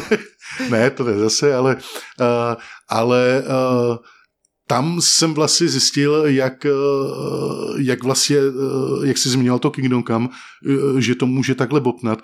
Každá další jakoby herní mechanika, a vlastně to všechno, co bylo naprogramováno, tomu přidává no, no, nový layer. Uh, takže všechny najednou se tomu, uh, to exponenciálně roste, to, Aha. to prostě hmm. takhle bopná do všech stran a uh, takže vlastně úvodní jakoby návrh, nějaký graf a tak dále, hmm. Mhm. tak teď už bych asi stavil. Jo. Protože, ono, ale takhle, zase množená pro druhý díl, nebo prostě kdybych to dělal znova, a, tak už bych asi věděl, jak kam až to může nabopnat. Jo. Mhm. A třeba u nepřátel tam už jsem se poučil. Mhm. A na začátku jsem dělal nějaký systémy jakoby hodně univerzální, který a, tomu nepříteli víceméně krabičkovým systémem jsem tam dokázal nastavit úplně jakýkoliv chování. Hmm. Uh, jsem si naprogramoval různý sekvencery prostě a tak dále, nebo vypínání, zapínání prostě různých, různých jakoby uh, modelů, jak se v ten moment ta postavička má chovat. Mhm. A, a najednou jsem zjistil strašnou věc, že to, jsem vytvořil sice naprosto univerzální úžasný systém, ale mě hrozně uh, jako nebavilo pak nastavovat další a další nepřátele. Jo, že jakmile člověk to udělá moc univerzální, a, tak je, co je, je, to něco jako když se člověk otevře Unreal Engine, a, kde má prostě miliardu prostě jako možností a nastavovat jeden objekt je uh, um, um, hrozná nuda, nebo Jo, naši, jo, jo. štve to. Jo. Takže nakonec jsem Že jsi nakonec programoval v konfiguraci víceméně, ne? Než jako... tak přesně, jako, že jsem, než jsem to nakonfiguroval, tak jsem zešedivěl a stal se ze mě Gandalf. Ale já se ještě musím zeptat, to je, tohle je úplně geniální diskuze. Jak je to vlastně e, napsaný? Herní vývojáře hodně píšou, jako řekněme, objektově, nebo... Ježišmarja, jo, jo. Ale to bylo taky takový, eh, vlastně moje první hra takhle objektová absolutně nebyla, jako jo. To bylo, a to se se až teprve po, později vlastně naučil, jako a jsem si říkal, že to bude debil, že se to takhle dělalo, jako. Ne, takhle, určitě objektový, to je totální základ. A, a opravdu a, trošku navážu se zpátky na to, uh, jak jsem se tam snažil udělat nějaký ty o, různý objekty, ty krabičky prostě a, a, a všechno, co nejuniverzální, tak jsem nakonec zjistil, že mnohdy, když to člověk přepísne s tou univerzálností, takže to je na škodu. Hmm. Takže pak jsem, tak jsem, pak jsem dělal vlastně jakoby skupiny třeba nepřátel a každý jsem vlastně spíš dělal specifický kód, který využíval nějaký subsystém. Ale že jsem to nedělal jenom v tom setupu, a, ale trošku jsem si to jakoby vlastně udělal ty základní tooly, a, ale místo abych to dělal v setupu, tak jsem si udělal jako ještě mezilayer, který to sbíral a, a bylo taková prostě stavebnice, a, která mi vlastně usnadnila nastavovat jenom ty nejdůležitější věci, jako jo, takový presety. Přes bzd a herní vývoj obecně, mechanismy, objektový programování, state machines jsme se krásně dostali k Unity, protože pokud vím, tak ty si vlastně hru bzd vytvořil v Unity a je to teďka asi tvůj jako základní nástroj, je to tak? Já jsem těch engineů eh, jako zkoušel eh, víc v minulosti, ale to Unity vlastně jsem tam skoro od první verze. Hmm. Jo, ale z pozice první jako grafika ale vždycky jsem tam jako trochu dloubal do těch skriptů, uh, uh, protože to programování vždycky bavilo. Uh, až teprve u toho jsem si řekl takhle teď, nebo takhle předtím, když jsem začal dělat takový ty serióznější uh, prototypy a připravování fakt na tu produkci ty další hry, tak tam jsem se do toho opřel a začal jsem fakt v tom programovat trochu víc. Opět bylo to ohledání toho správného toolu, který by mi tu práci usnadnil, uh, neházel by mi klacky pod nohy. Takže ano, bylo to Unity, protože jsem věděl prostě kam šáhnout. Uh, ta jejich pipeline, nebo ten vlastně scene graph, nebo uh, ta filozofie za tím Unity je strašně sympatická. Uh, Můžeš jí třeba popsat, jaká to je to filozofie? Tam jde o to, že, uh, že vlastně v té scéně uh, jsou objekty, který, uh, když mají na sobě navěšený nějaký skripty, právě to jsou ty malinký objektíky, Aha. tak já je čistě jednoduše vypínáním, zapínáním vlastně zprovozňuju a, a můžu tím kontrolovat strašně hodně věcí. Hmm. Jo třeba Unreal tady tohle to nemá. Jako to zeškrtávatko vidím, nevidím, je čistě jenom, jenom jakoby editorová záležitost, jo, jo, jo. ale uh, mě to v tom Unity strašně vyhovuje. Hmm. Jo, že tím se dá udělat prostě uh, ta příprava té struktury toho uh, herního objektu, uh, tak já si tam můžu podvěsit různý uh, subobjekty uh, s různýma skriptama a já čistě jenom vypínáním, zapínáním prostě těch komponent Uh, dělám, vlastně celou, tu hru. dělám celou tu logiku. Aha. A je to opravdu strašně jednoduchý, jako jo, díky tomu. Jo, takže pro, proto to Unity. Jako no. Dá se dneska vůbec bez takovýhleho nástroje vyvíjet? Já teda vím, samozřejmě, protože třeba česká hra Hrot, tak ta vznikla úplně jako from scratch, je napsaná v Pascalu, ono to vypadá tak jako, jako Doom lehce a je to, je to teda jako super, já jsem to viděl, je to, vypadá to fakt jako hrozně zajímavě a má to takový vlastní zajímavý feeling, ale musím si jako představit, že ten tvůrce musel jako dělat strašně moc práce, která už v tom Unity je vyřešená, ne? Um, za prvý eh, chtěl bych se omluvit s Piti Hněvovi, kterýho jsem potkal na gds a chvíli jsme se bavili a já jsem to asi pět minut po tom, co odešel, pochopil, že to je Piti Hněv. Jo. Eh, takže, takže mu děkuju za ten rozhovor, bylo to fakt hrozně vtipný a, a a hrozně mi líto, že jsem ho nepoznal. Takže fakt se před ním klaním. A za prvý z toho důvodu, protože to udělal vlastně Pascal a moje první hra vlastně taky vznikla Pascalu s tím assemblerem, jak jsem zmiňoval. A, a k tomu prostě proč si vybírat, vlastně proč stavět si vlastní enginey a, a tak dále. Ono to význam má, může se třeba uh, space inženýři, uh, tak není na trhu momentálně tool nebo engine, jak někdo sofistikovaný engine. Engine, ano, tak, tak jsem to slyšel, engine. engine, který, který by vlastně to, co potřebují, potřebují vlastně umožnil. Hmm. Jo, takže si udělali testy a dohnalo je to k tomu, že si museli to naprogramovat sami.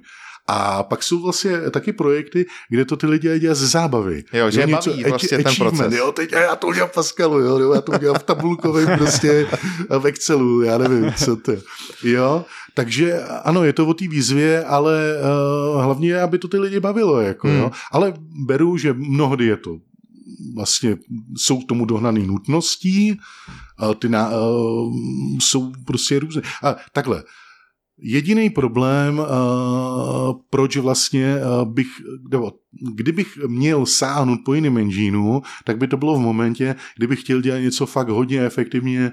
Uh, jo, Unity je strašný balík prostě funkcionality, je tam strašně hodně věcí pod pokličkou takovým tom blackboxu, je to celý engine, který vlastně dělá 3D, je tam hromada vlastně overheadu hmm. jo, hmm. který vlastně, kdyby chtěl dělat něco opravdu hodně uh, na, na performance, tak asi bych potom Unity taky nešáhnul. Jako, hmm, jo. Hmm, hmm. Takže dávají smysl vlastní enginy, kde jdou opravdu, Dobře. chtějí z toho, z toho daného systému, z toho té konzole třeba, nebo mobilu vyždímat úplně to poslední. Hmm. Jo, tak v tu chvíli to dává strašný význam. Možná jedna z těch věcí, které by mě asi jako herního vývojáře donutila to zvážit, Unity, je to, co se stalo v nedávné době. Já jsem to tvoje vyjádření četl, kdy vlastně Unity změnilo licenční model. Eh, můžeš to vysvětlit eh, třeba posluchačům, který nevědí, o čem se teďka bavíme, co se vlastně stalo a třeba jaký dopad to má na vývojáře tvýho typu? Ono se to pořád ještě... Takhle, ještě se to děje. Teď, teď, je to, teď je to v, v uspaný formě. Takhle, ono se to stalo někdy uh, na konci září nebo v říjnu. Uh, uh, vlastně u mě před vydáním hry jsem říkal, no tak jako to už může přijít ještě, já nevím, tady Povodeň. kudlanky a, a několik jezdců apokalypsy a je to dokonáno hotovo. Uh, protože fakt to byl taková poslední darda. Uh, kdy vla, takhle, jako ono jde o to, uh, ty pravidla, spustil se kolem toho hrozný halo, protože vlastně uh, čistě z toho, že nějak zpětně začali, začnou uh, vyžadovat něco a, a ve mně to spíš vyvolalo takový pocit boj za spravedlnost, se tohle se nemá dít. A takhle, Uh, ono se to moc lidí by se to nedotklo, jako jo. Oni tam bylo hrozně na vodě, takže ono brali, že uh, chtěli brát uh, uh, poplatek z nainstalovaného kusu. Mm-hmm. A ani z toho vlastně nevyplývalo, nevyplývalo, jestli to jsou dema, free jo. verze. Jo, jo, jo. A, a jako najednou tam začalo vyskakovat strašně hodně otazníků, sakra, co se to děje. Jo? A ono jde o to, že soubě, souběžně s tím uh, chtěli zvýhodňovat uh, ty týmy, který budou implementovat, implementovat ten jejich reklamní systém, který uh, na ten cílený advertisement Jo, jo, máme jo. tady hry na mobily, které prostě tady zobrazují furt samý reklamy a tak dále, to milujeme. Tak uh, oni, si, oni to sfúzovali se spolu s touhle jednou skupinou, uh, já teďka nevím, jak se přesně jmenují, a úplně tam byla vidět ta snaha, jak to do těch lidí natlačit, aby na tom začali rejžovat peníze. Hmm. Takže to byl takový podfuk úplně ze všech stran. Takže takový to boj za spravedlnost dává smysl. Ale ono hlavně se stalo předtím ještě něco.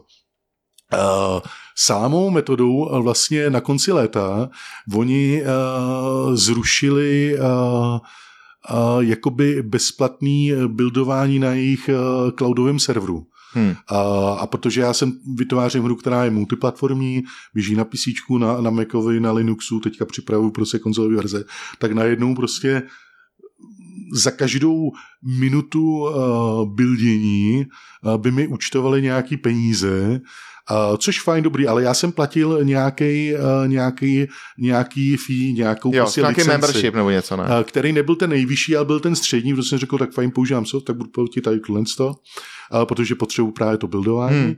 A v tu chvíli se buildování zpomalovalo na polovinu. To je prostě geniál. To bylo několik takových souběžných věcí, který, který říkal, to, to jsou hrozný sráči. To je. A, takže a ještě navíc zrušili ten můj uh, model, takový ten střední, který stojí, jo, jo, jo, nevím, těch 10 tisíc nebo kolik, 8 tisíc ročně, abych musel platit 40 tisíc. Jako. Hmm. Takže takhle postupnýma Takový krokama. ti dávali.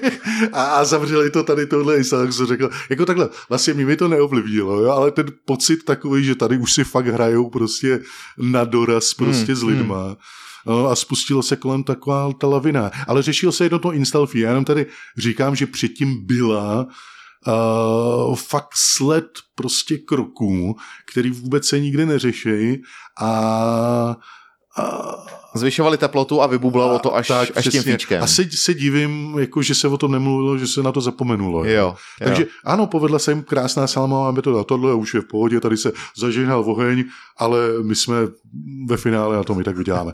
Naštěstí se to takhle mě tam... Uh, já jsem to v jednu chvíli prostě řekl, tak a já to teďka nebudu řešit.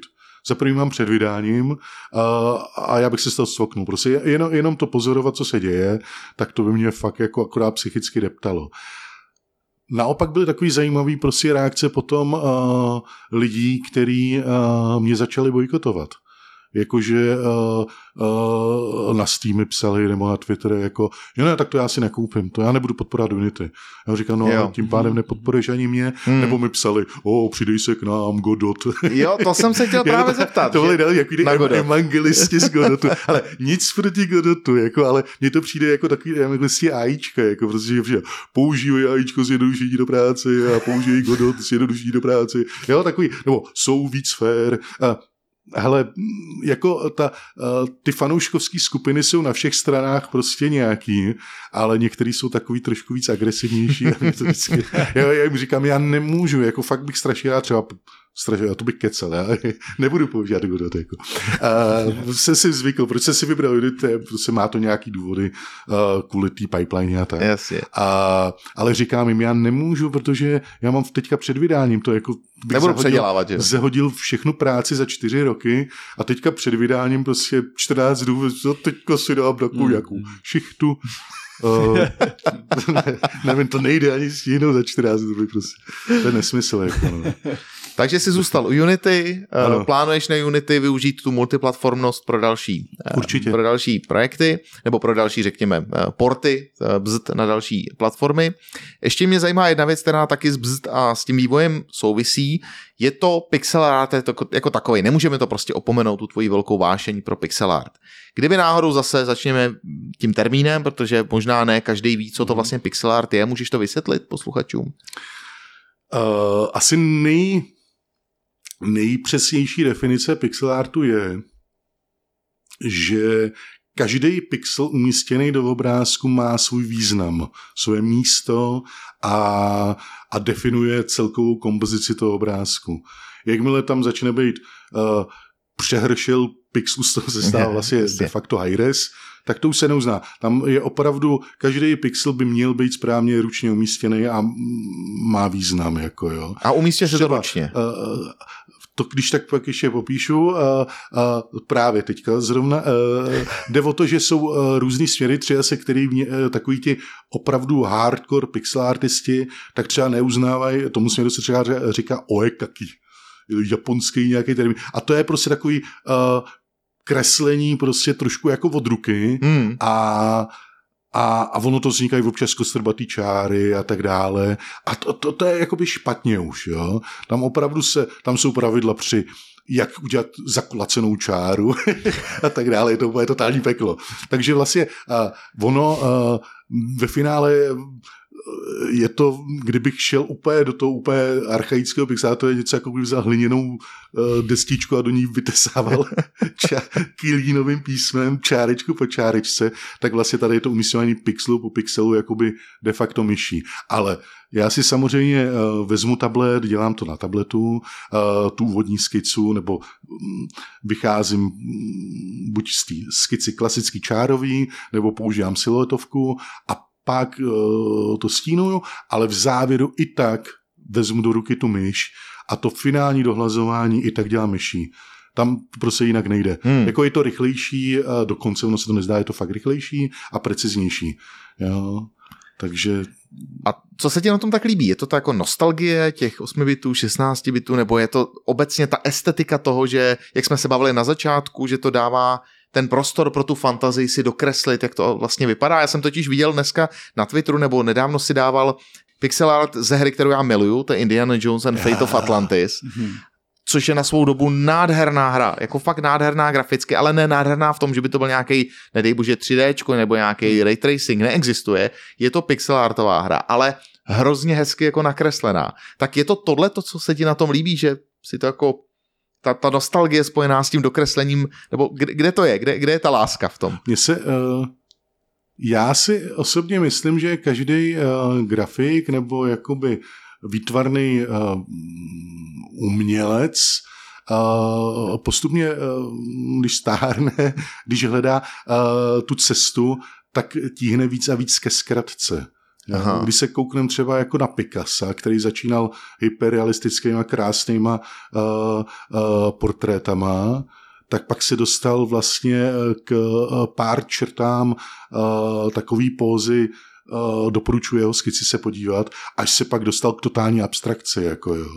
A tohle je něco podobně uh, u mě ten pixel art. Jít po podstatě uh, ty dané věci a dokázat ji stvárnit prostě uh, v pár, na omezeném plátně. Hmm. Je to něco jako karikatura. Třeba Tim Barton, jo. když dělal s, s, svoje návrhy postaviček, tak je to přesně to samý. Šel po podstatě prostě toho daného uh, výrazu, charakteru, nebo to, co to má udělat. Jako, jo. Takže je to uh, koncizní. to, je, to je strašně zajímavý slovo, takový, jakoby stručný, střídmý, nebo hmm. prostě něco, co uh, jde k jádru věci. Jako, jo. A, uh, a pro mě je to jakoby on se to nezdá, on se možná Pixlar zdá, jako, že uh, to je nějaký programátor se rozhodl, že bude dělat Pixar, protože to je jednoduchý. Uh, no ne, mně to naopak přijde a, brutálně složitý, teda, když to a, vidím. A naopak já těm lidem říkám, ne, zatím je prostě fakt studium barev, Uh, Perspektiv přeci, že jo? Uh, i perspektiva jde, jde, jde udělat i barvama dokonce, jo. Ale ta zkratka, tak to je něco, co prostě... A doporučuji každému nakreslit prostě v obrázek, který má třeba 64 na 64, fajn, ale nadspat to do 8x8, jo, nebo použít jenom, uh, jenom vlastně jednobitový, uh, jednobitový zobrazování, to znamená černou a bílou, nebo prostě hmm. dvě barvy. Hmm. Jo, nebo dvoubitový, čtyři barvy tak to už je docela jako kumšt, jako, protože tak najednou zjistí, že, že OK, já mám v popředí předmět a, a ten musí reagovat i s pozadím a, a najednou mi docházejí barvy, dochází prostě a nemám tam prostě pomoc. jo, a najednou prostě, eh, mě strašně bavily vždycky ty, eh, ty limity, ty výzvy. Hmm. Jo, možná, možná i proto jsem eh, jako blázen začal dělat v tom Assembleru ten, ten scrollingový systém multiparalaxní, protože eh, jsem věděl, že ten počítač má nějaký omezení, já jsem chtěl to dostat někam dál. A to je možná i u toho Pixartu, že ono se to nezdá, ale ty limity eh, mě vlastně posouvají eh, jakoby dál, nebo mám pocit, že s tím mozkem něco dělám, že, že mi nehně vevnitř kus šedivých hmoty. Podvod zase. No jak tě poslouchám, uh, teď je, bavili jsme se kolem toho pixelartu, jako spousta, spousta práce, kterou si musel jako vynaložit, aby se to povedlo. Ještě si nevěděl, že se to povede a povedlo se to. Jak zatím, uh, jak jsi zatím přemýšlel finančně? To znamená, jaký byl ten business model? Čekal jsi, že to bude takhle úspěšný a jak vlastně nad tím přemýšlíš i dneska, když víš, že to je úspěšný? Uh, je tam zatím nějaká jako kalkulace, protože Uh, mám pocit, že prostě vždycky, když jsi se rozhodoval, tak jak to popisuješ, tak jsi se vždycky rozhodnul tím srdíčkem, jako tak, aby to prostě dobře fungovalo, aby se ti to líbilo. Ale jako bylo to vždycky tak, nebo je tam zatím nějaký jako zcela logický kalkul, jako čtyři roky života jsou čtyři roky života, jo? Takže jak jsi na tím přemýšlel v tomhle tom směru? Jako navenek to může působit, jako že tam to srdíčko, ale samozřejmě tam zatím hromady tabulek, researche prostě a tak dále ten tam samozřejmě byl, uh, takže já jsem věděl, uh, jaký jsou trendy, jak se to vyvíjí. Uh, bohužel uh,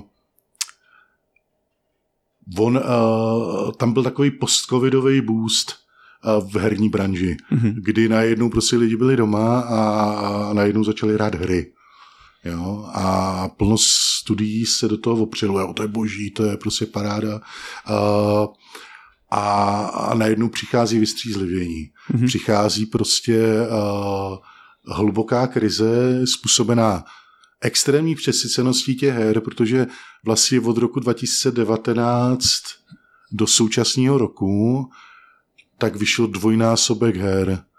Uh, jestli je tam 15 tisíc titulů na Steamu. Ty krás. S, jenom tenhle rok vydaný. Z... Počkej, za tenhle rok 15 tisíc, Ano.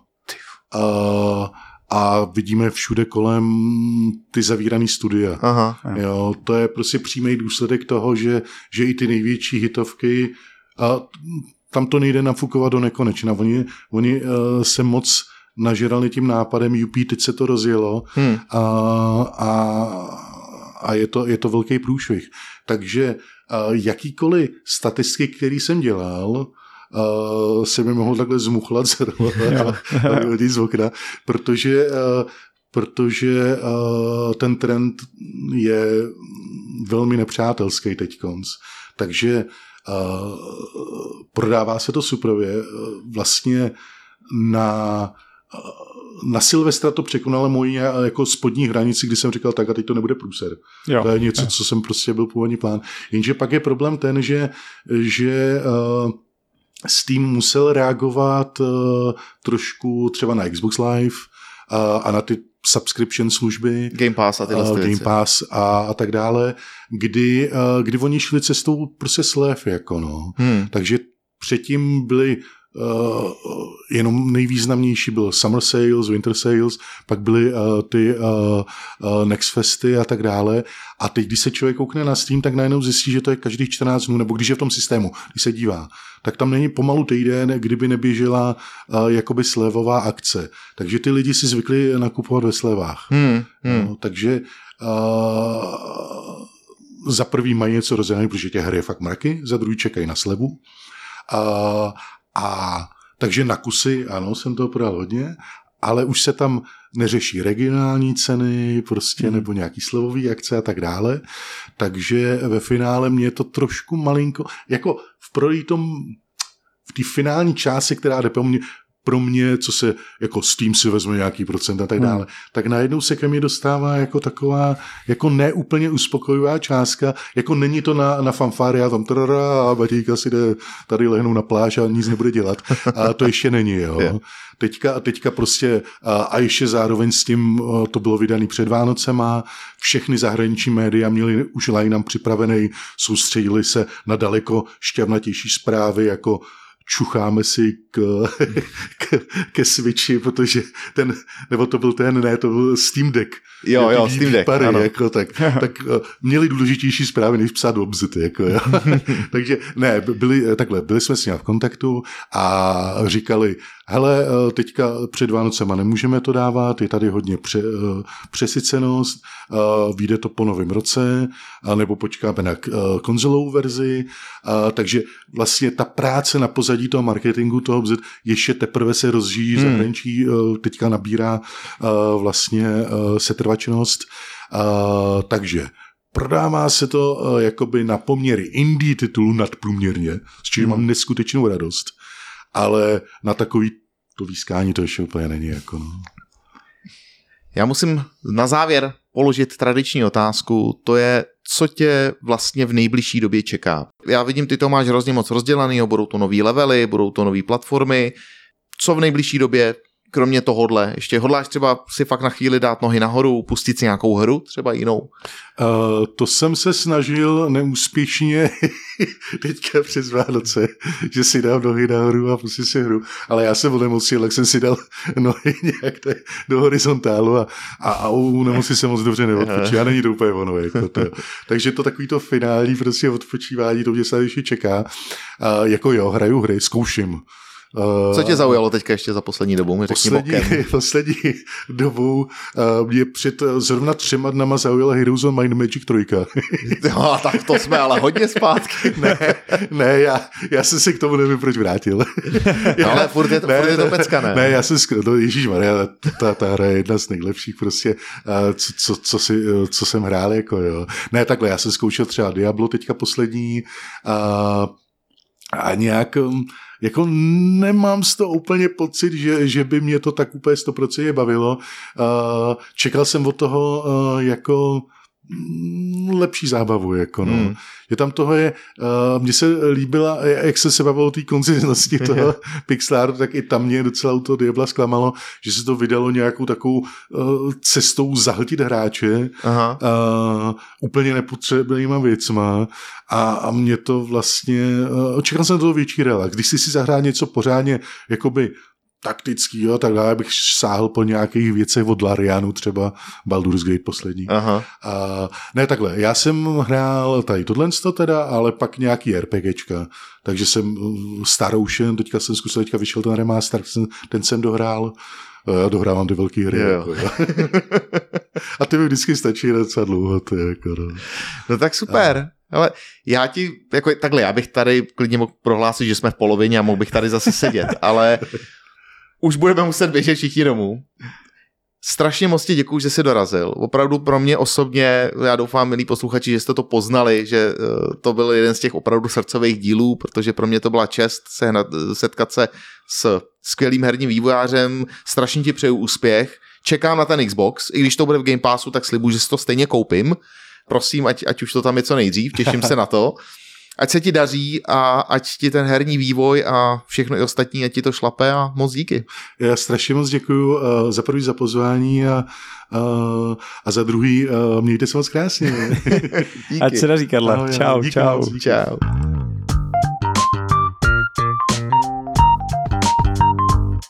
Poli kamaráde, já se ti musím omluvit, protože prostě vždycky, když sem přiběhne nějaký herní vývojář, teda říkám vždycky, ale je to eh, samozřejmě po druhý dneska, tak já se nechám úplně uníst, já úplně zapomenu, že tady seš, já tady koukáme do toho jenom na toho člověka, Poli na mě mává ručičkama, říká, halo, ty vole, já bych se chtěl taky na něco zeptat. Ne, neexistuje, ten je tady jenom pro mě, pro mě to je srdcovka vždycky. Omlouvám se, jestli to dneska bylo hodně provazníka a málo Poláka, slibuju, příště bude Generative AI a zase to otočíme, ale dneska prostě já jsem si to s tím Karlem užil. Já si myslím, že úplně v pohodě, protože i já jsem si to užil a jsem vlastně rád, že jsem prvním posluchačem téhle epizody, protože opravdu bylo to zajímavé a dokonce mě to donutilo přemýšlet uh, nad svým accountem na Steamu, jestli ho nepopráším a nepustím si tam zd, protože už jsem dlouho nic nehrál a Udělej to. tohle mě nadchlo teda. Ne, bylo, jako to bylo neuvěřitelný a prostě takových věcí, se, o kterých se s ním dá bavit. Jo? Hmm. My ještě cestou, když jsem ho vyprovázel, tak jsme otevřeli téma pirátění a Jo, takovéhle věci. To je zase jako renesanční člověk, protože přátelé, sledujte i jeho Twitter, je to Kodl, normálně ho najdete, K-O-D-L-L, kde na Twitteru ukazuje svoje pixelartové záležitosti. Není to jenom o, bzd, o tom herní vývoji mm-hmm. jako takovým, ale je to hodně právě o tom pixelartu. On umí jako geniálně kreslit pixelart, umí evidentně sakra dobře objektově programovat, když naprogramuje takovou jako geniální hru. Celkově je schopný dát to dohromady.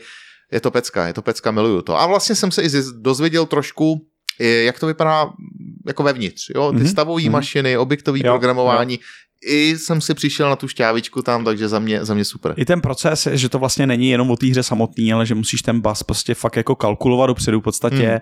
Hmm. Je vidět, že jak nad tím přemýšlel pěkně, tak ten výsledek je jasný. Jako podívejte se na jakýkoliv ranking té hry a prostě uvidíte, že to fakt je jako extraordinary. Já tady možná, abych ještě úplně dokončil tu herní linku, řeknu tady takový upoutávku na podcast, který není náš, ale který opravdu doporučuji. Jmenuje se to Quest, je to na rádiu Wave, nebo samozřejmě to najdete i na Spotify, kde jsou tři moderátoři, respektive dva moderátoři a jedna moderátorka, teď ty jména za boha nedám z hlavy, ale pokud vás obecně herní biznis baví, samozřejmě stále zůstávejte naladěni na podvod sasí náš podcast, to je jasný, že my ještě série od série si k tomu občas jako vrátíme, ale pokud opravdu jste jako já milovníci her, tak doporučuji Quest, je skvělý podcast, který si dejte, je to možná první podcast, který tady oficiálně doporučujeme. Mm-hmm. Ten fakt jako jde na dřeň, baví se o hrách, baví se o těch vývojářích a samozřejmě i o Karlovi tam mluvili, a říkali tam úplně to stejný. Říkali, no my nevíme, jestli přijde, on je takový skromný, on má pocit, že nemá o čem vyprávět a podle mě pak by ho museli stříhat ještě tři hodiny, protože Karel je schopný prostě utáhnout klidně pětihodinový pořad sám. No stoprocentně, stoprocentně. No bylo to krásný a v podstatě já si myslím, že na, tak jsme založili jako pěknou tradici, s ten gaming jako jednou za sérii aspoň jo. dáme. No, nevím, jestli jednou za sérii, to by bylo Vidíme, jak se nám složitý. to bude dařit. Uvidíme, jak se nám to bude dařit. Ale pokud znáte nějakého herního vývojáře, grafika, grafického hmm. programátora, člověka, který dělá herní mechaniky nebo cokoliv z tohohle oboru, tak určitě nám napište. Na LinkedInu jsme aktivní na Twitteru, eh, e-mail určitě taky najdete, mě nebo Polimu, normálně nám jako napište a my rádi toho člověka zařadíme, protože prostě, jak sami slyšíte, to je prostě, to je je to tak, je to tak. Srdcovka. A stejně jako gaming, tak máme tradičně i další, uh, další obory a příště nás čeká Gen AI. Generative a AI. Generative AI a na to se taky těším. Tak jo, mějte se krásně a za 14 dní zase pod vocasem. Čau. Čau.